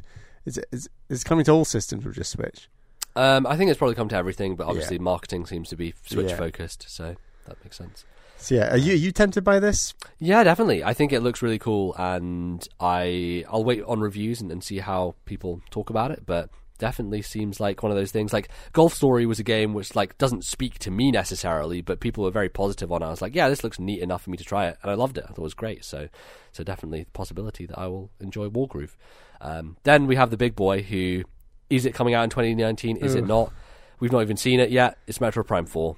I don't think it comes out in 2019, but I don't really see. how cool either. would it be if we actually saw this video game this year? That would be nice. Yeah, that's all I ask. I think I just want to see it. For God's Yes. sake, let me see it. The excitement for this one is not it coming out; it's to see what the fuck it is. Yeah, know? and I did my prediction last time where I do think that we're going to get the Prime trilogy in in anticipation of that. And I guess if you want everyone to play the Prime trilogy, it's going to take some time. So you might want to put out that out this year, and then everyone has Mm. time to play those three games, and then this comes out next year. So yeah, I don't, it shouldn't be on this list to be honest. It's not. I don't think it's coming 2019. no, but it's not. I'd like to see it this year at least. E3 this year, we have to see Prime Four. We have to. Like We it's it's simple. Um, it's been long enough, uh, and I think then we got the probably next up the two biggest games of the year. It- yes, in terms of sales, anyway, for sure. Um, so we can talk about them together because we talked about Pokemon previously in the last section, but we've got Animal Crossing and Pokemon Gen 8. Pokemon Gen 8 is obviously November. That's their big holiday game. That will be a shoe in. There's no doubt in my mind. That is what is happening. There's no question. It will And I sell think amazing. Animal Crossing is going to be September, October. Like I do think it's going to be. I feel like that's a bit late, actually. I think Animal Crossing is has always been a summer game, and I think that definitely August could be a good release window for it. Um, that's generally where they have put some of their games for kind of that part of the year before. And maybe Animal Crossing is big enough to where yes, it could be an October game and compete with all the other big boys. But I think a lot of the vibes of Animal Crossing is like a kind of summer chill game, and hmm. I think that August is a nice spot for it. I get- uh, um, you're right. It's important that the time of year that game comes out uh, at, because it dictates. Right, the entire game is the based on the time is, of year. right. Yeah, true. Very right. It does come out in summer because that's kind of the. That's when most of the marketing for the game is done. It's that green trees, lots of Mhm. fruit and stuff. It's not. It's not really marketed in the winter and the autumnal colors. Yeah, as much. exactly. But yeah, that's, That's interesting. Yeah. Yeah. Excited for that. Uh, yeah, Pokemon Gen 8, like you're saying, huge. Gonna come November, shoe in. Yeah, it'll sell a million Talked a bit copies. about what we want in Pokemon last segment, but yeah. yeah. so yeah, we move on. Team Uh, Sonic Racing. Well, let's do the, these two together because they're two racing games. Yeah, We've got Team Sonic Team Racing Sonic and, Crash, Team, Racing. the remake. Um, yeah, I think they'll both do okay. I don't think Team Sonic Racing is going to turn out particularly well because I've heard some stuff from previews that it's not actually very good, which kind of is a bummer. Um, I played uh, Sonic All Stars Racing Transformed a while ago on PC, um, and that game has some interesting things in terms of its single player. Definitely think Mario Kart could learn a thing or two from it, but it's it's kind of unpolished. I don't, I really don't understand people who think that it's better than Mario Kart because it simply just isn't. It's not as clean or as good of an experience. It just it feels very budget comparative. Like Mario Kart is so polished and crisp and feels amazing, and Team Sonic Racing like it's a competent driving game uh, or, or kart racing game, but it really does feel like it is pared down and not an, as much time or budget was available for that that style of game. So it's unfortunate, but I don't think it's going to do very well. Then Crash Team Racing, I never played the original, but people raved about it, and this remake looks really good. So I'm sure it'll be very good. And I think it, it interesting thing about Crash is it comes more in the tradition of the Diddy Kong Racing, where it has boss battles and stuff, and and more of a robust single player offering, um, which a lot of people enjoy. Um, And Mario Kart doesn't do that for us these days. Yeah, so- I'd be really interested in Crash Team Racing, and I hadn't realised it was coming to Switch, so that's great if it is day and date. I don't know Yeah. if it is, but yeah, I I would love a single player campaign kart racing thing with Crash Team Racing. And de- this is a game I did play a lot at friends' houses when I was very young, and Yeah. had a great time playing it. Cool. Um, and obviously, we don't own Mario Kart 8 on Switch, so it's probably We don't. fill that hole. So, yeah. You know, that'd be good. Need that game to come down in price, which Yeah. it never will. But yeah, No. Um, then on 3DS, we have like the last dying breaths of the system with Kirby's Extra Epic Yarn coming out on it. How did anyone predict that a game like Kirby's Epic Yarn was going to come to 3DS in 2019? No. Like, this is crazy. Like, Crazy. how weird is it that you know Yoshi's Woolly World, a game from the Wii U, which is a generation after the game th- this game is from, came before this one, and then they're porting over the Wii game. Like the 3DS is such a mismatch of like generations of Nintendo console games. Like we've had Donkey Kong Country Returns from Wii, Kirby from Wii, we've had Yoshi from Wii U, we've had Luigi's Mansion from GameCube. Like the 3DS is such a just it's a dumping ground seemingly for re-releases of Yeah. console Nintendo games uh, from the last Yeah, three it's just- generations. They just there's just an audience there who I guess by and large might not own a Switch, and they just Nintendo want to make sure that that audience keep playing games. And how do you yeah, churn out games quickly? You port them. and it's it's a, it's a cheap way to like get stuff that is going to sell well, and and you know. Yeah. What's 3DS sales on now? It's like I don't know. It's over 70, 80 million 60, probably. 80, yeah. It's Um, huge. Huge. And uh, what Switch is sitting at like 23, 24. Yeah, something like that. So I guess Um, it is a big market. Definitely. Uh, then we have the Ace Attorney trilogy, Phoenix Wright. This is your chance, Bally, to play these games. God damn it! Finally, Yeah, I mean, you really wanted me to get this on uh, 3DS, and I, Yes. I always just never got round to it. So Mhm. I think it would be nice to play it on Switch and yeah. on the go, and at least give the first game a go. Gotta, gotta try it. The first game's really good. I think it's probably it's probably the second best game in the series. Actually, the first. Um, so I would say that it's a it's a good starting point. It introduces you to everyone. It has some really good cases, some great reveals. Like oh, it's a good game. It's one of those games I wish I could play again, not knowing stuff that happened because it's um it's very weird uh, and and again is you know leans into a lot of Japanese craziness, but has a great narrative to tie it all together. And I love the deduction part of it, like just slowly unraveling it yourself is is a lot of fun. So um, yeah, be a good one for you to to get to. Uh, then we have Daemon X Machina, the game they showed at E3 last year. That is like super mech fight, um, where there are lots of mechs riding around. I really don't know what this game is. I can't say anything other than that about it as well. It's just Yeah, um, mechs and fighting. I don't know. It kind of. I thought it was a Xenoblade X game when they first showed it because they do really look like the Skells. Yeah. Um, and I think this is being made by Marvelous. And I think one of the people on the team is from uh, the Armored Core series, which was a game or a series that From Software used to make um, that is very mech focused. And and so I think it has a pedigree to it.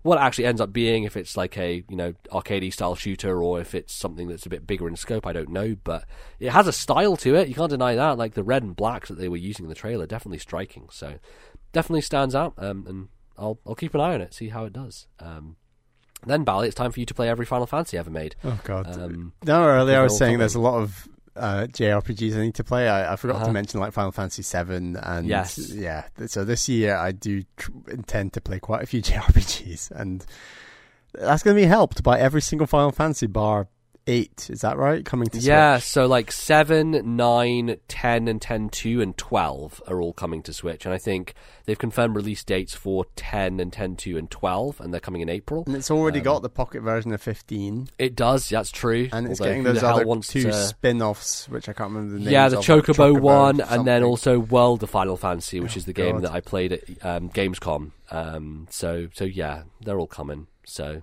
I'll play Final Fantasy Nine there probably because I've been waiting to play Nine for a long time. Um, and and nine is a game that a lot of people regard in like the top echelon of Final Fantasy. So You're sure I shouldn't just wait for the seven remake on my PS4? Bally, do you want to be a 40 year old man with three children uh, by the time you play that game? Because I would recommend uh, not doing that because that's how long it'll take to come out. Fair Um, enough.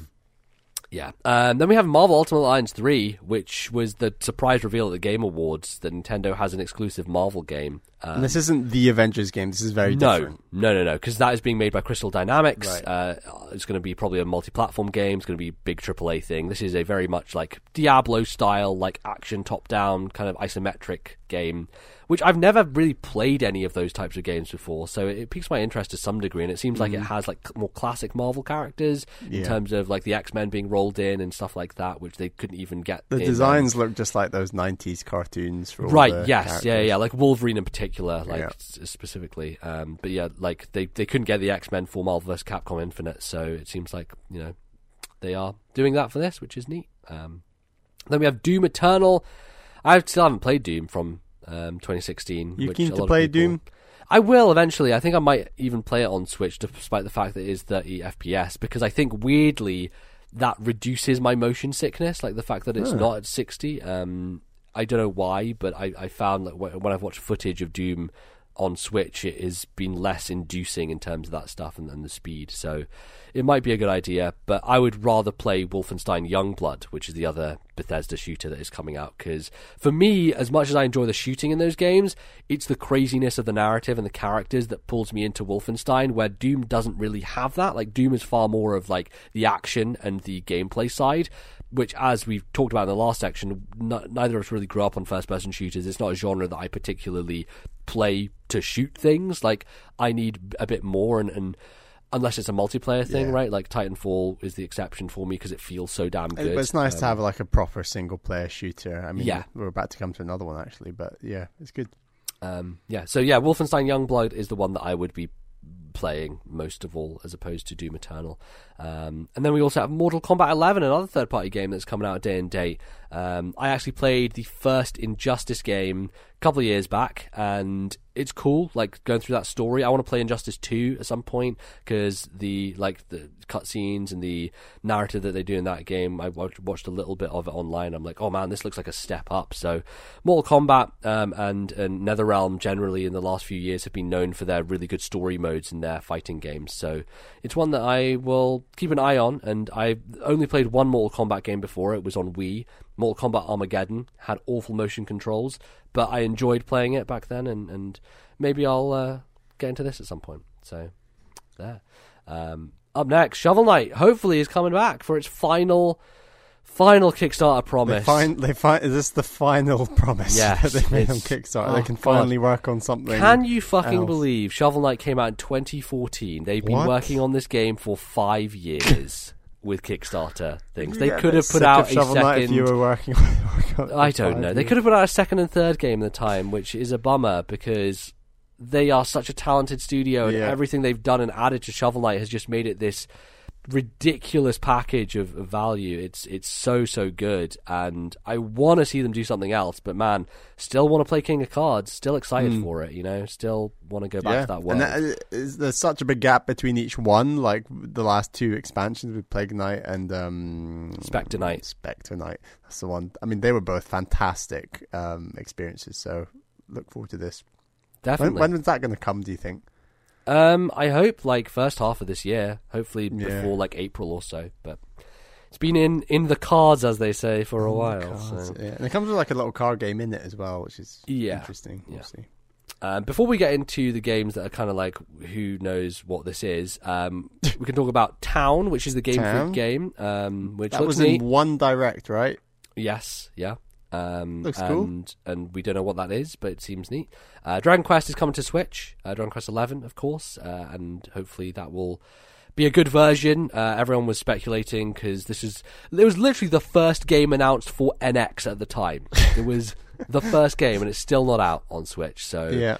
um, Weird. you know, the footage they've shown so far seems like it's pretty similar to the PS4 version in terms of quality. So that's that's pretty good to see, um, considering like the 3DS version would have been the alternative, and that is very pared down comparative. Um, kind of a bummer 3DS version never came out here because I think it's kind of a unique, weird idea that they made this same game one on a 3DS and one on a PS4, and they look so drastically different, yet they're technically the same game. Um, pretty crazy. Uh, and and then I think the last one is Bayonetta three, which we know about is is guaranteed.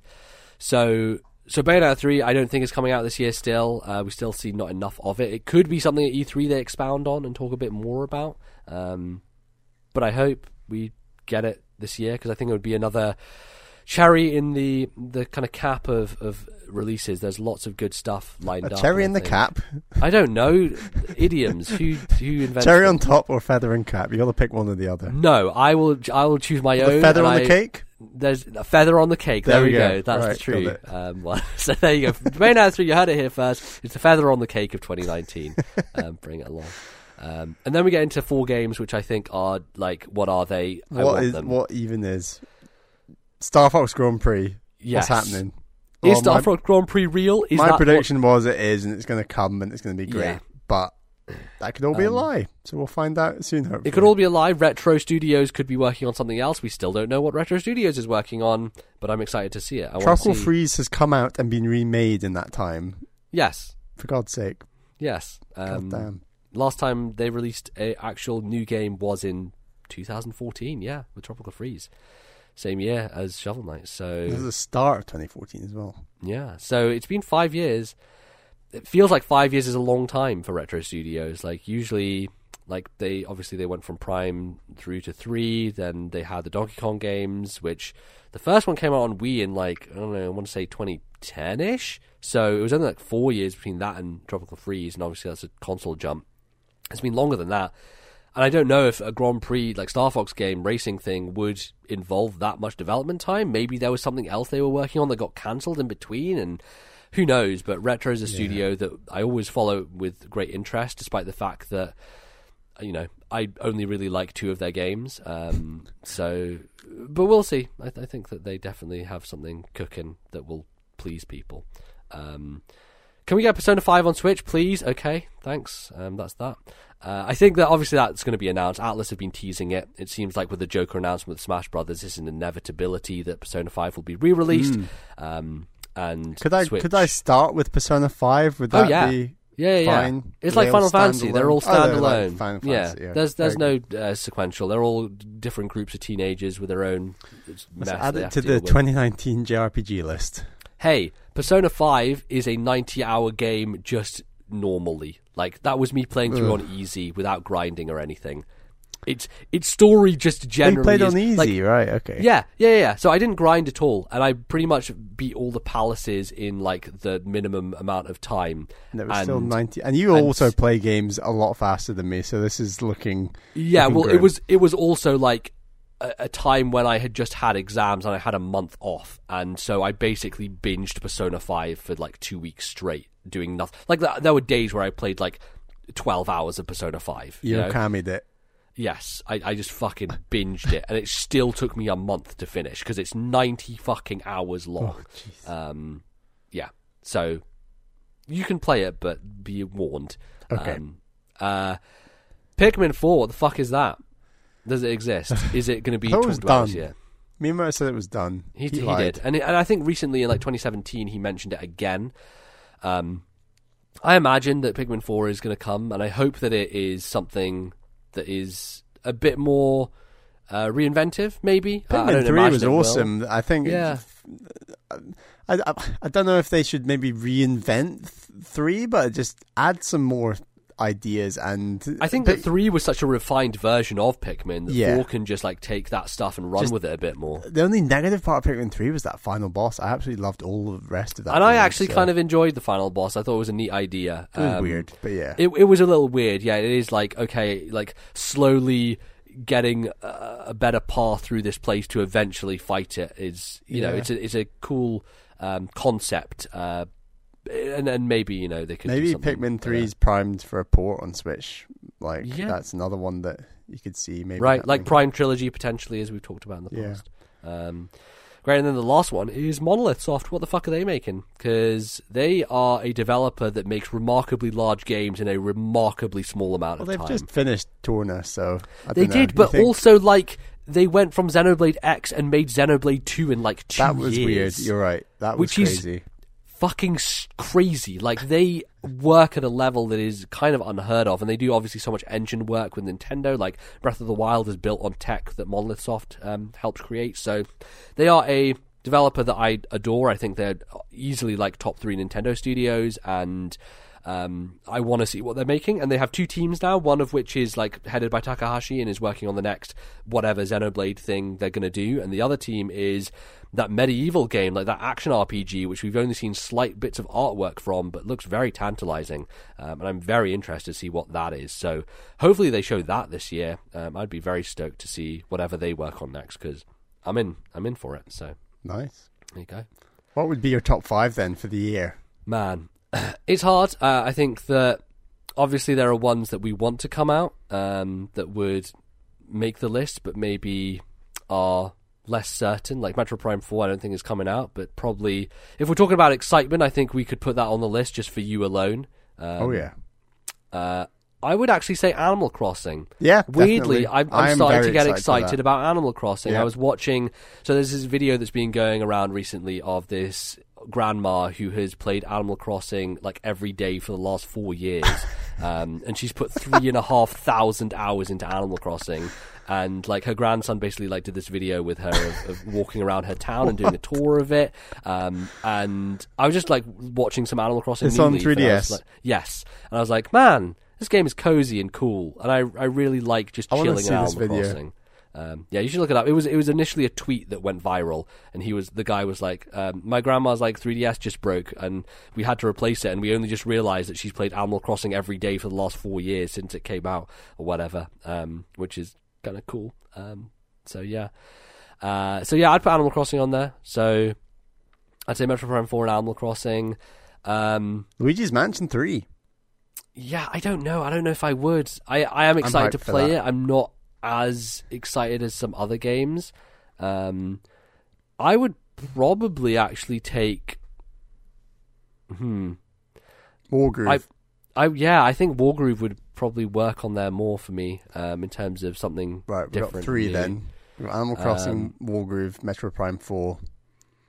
Um, man, I mean, Fire Emblem's weird. I I'm kind of not that excited about it just from what we've seen. Like, I want to see more of it. I think I need to see more of it. Yeah. Um, I would put Bayonetta 3 on here just because Bayonetta 2 is so amazing and I want to play another Bayonetta and I think that that game is just going to be so much fun. We can put Bayonetta Three on, but I think we should add Luigi's Mansion Three as well. This is the compromise. Um, Compromise. Yeah, fine. I mean, I'm not excited about Luigi's Mansion 3 as much as I probably should be given what we've, you know, we haven't seen as much of it. So so there's that factor, but I probably am more excited to see what Luigi's Mansion 3 is. So so sure, we can put that on the list. Um so I think that's that's probably go. it then. Um very easy. So Metroid Prime 4, Animal Crossing, Wargroove, Bayonetta 3, Luigi's Mansion 3. Um yeah, it's the year of threes, I guess. Marvel think- Ultimate Alliance Three. Yeah, no, mm, no, that's not going to make it. Quite. Um, cool. Uh, all right. Well, I guess that's pretty much it. I mean, mm, because we don't know if it's actually a game yet, I would put Monolith Soft's game on this list. Oh yeah, but, but that's, I don't know why you think that's going to literally come this year, but Uh, well, I don't know. It's just I think they, they work at a speed that is scary sometimes, so that's why it's possible. But anyway, anyway, those are some of the games that we're looking forward to in 2019. What are some of yours? I don't know. This feels like a YouTube question of the day or some shit. It's like going to tell you to say in the comments below or some bollocks. But I don't know. You could maybe Like, write comment, in and subscribe. send us some emails of things that you're looking forward to in 2019. We can maybe go through some of those. Um, yeah. Uh, so where can they send emails to, Bal, if they want to ask us questions? Please send like your emails to thisnintendolife at gmail.com. That is thisnintendolife at gmail.com. We really, really need more. Um, I've not said that in a while because we, I actually mean it this time. Yes, yeah, please do send them. We we would like to hear from as many people as possible. Um, you can find us obviously in various places on the internet. We've got a Um, backlog club. Yes, I'm. don't worry about it. We'll get Right. to it. Um, Right. You can find us in uh, the Twitters. You can follow our podcast account, which is at TNL Podcast. That's where you get all the updates on things like our backlog club or Ah. our Discord or um, or things like our YouTube channel, um, and obviously links to our Patreon, things like that, which is the place where you can go to vote um, on our next backlog club. Which Bally, do you want to talk about that a little bit? Yeah, so um, all patrons can vote on our next Backlog Club game. Uh, we've gone for a 3DS theme for this this time, and your choices, your three games are Nintendogs plus Cats, Oh yeah, Luigi's Mansion One, the and remake. Kirby Triple Deluxe. So yeah, those are three 3DS games. Neither of us have played. Um, and we'd like to play all three at some point, but for now, just pick your favorite. Pick pick what game you want us to talk about the most. I think Yeah. all three could create a good discussion. And as I said, yeah, you, if you support us on Patreon for on any tier, even the one dollar tier, you can vote in that poll. Um, Mhm. so head on over to Patreon. And they're all very accessible, obviously, because they're 3DS games. You can download them from the eShop. Um, two of them, Kirby and uh, Nintendogs, are both the Nintendo Selects line now, so you can get So those for a cheaper, cheaper. price. Yeah, Although, which is Luigi, if you want to pay a premium, Luigi's Mansion's there. yeah, true. Um, Um, so yeah, vote for one of those three games uh, in our backlog club, and we'll be getting that underway in a little bit. Um, will be fun. I'm excited to play at least some of those. I How don't long is the poll going to be open, MBZ? Um, I would say we give it until maybe the episode after next. So Right. actually, or maybe just I don't know, maybe next episode. Maybe that feels like too short a period of time. Um, I can't remember what we did last time, but I would like to get started on this one probably a Yeah. bit sooner. So maybe n- by next episode, so you got two weeks basically to vote. Um, to If to you listen to this episode on the day that it comes out on yes, the Monday. Yeah, and uh, and obviously we will give uh, some reminders on Twitter and stuff like that. So be sure to follow the podcast account at TNL Podcast. And where can you find us? Because we'll probably be talking about that stuff as well. Bally, where can they find you on the internet? Uh, I'm on Twitter at Ballyman91. That's B A L L Y M A N 91. Very good. You can find me at Lord NBZ. Uh, obviously, the show is in lots of places. We're on iTunes, we're on Stitcher. You can download us on pretty much every pod catching app that you have, unless it's Spotify or something fancy like Google Play Store or fucking nonsense. Um, yeah, just uh, find our show, rate us on iTunes, review us. We love hearing those. Those are all great and they help build up the show and all that good stuff. Um, and obviously, you can support us directly on Patreon, where you can vote in our backlog clubs and things like that. And uh, you can go to patreon.com slash this Nintendo Life. Uh, Bally, we've got some people to thank. Yes, thank you to our two $10 tier patrons. They're, of course, my girlfriend Caroline and Atari Alex. Thank you for your support. And thank you to our sponsorship tier supporter. Uh, that is Daniel V. Thank you for your support as well. Yes, we should say our first episode of the year came out in January, and that was just last week, and that was a, a, a take on music and video games from 2018. We we got through about a good 32 tracks or something. I think it's how many I edited into that show. I know, So, geez, it must have been if you want to just have that. a really good time listening to some of the music from 2018, we talk about a lot of it, so well worth checking out. And we'll have an episode of TNL Ranks coming in February, so you won't want to miss that either. Perfect. Um, all right. Well, I think that's pretty much going to close things out. Thank you, everyone, for sticking with us and listening. And uh, yeah, we will see you in a couple of weeks' time um, with some more video game nonsense. And maybe Nintendo will have announced a direct by then. Who knows? Anything could happen. So uh, thanks, and uh, we'll see you soon. Bye bye, folks.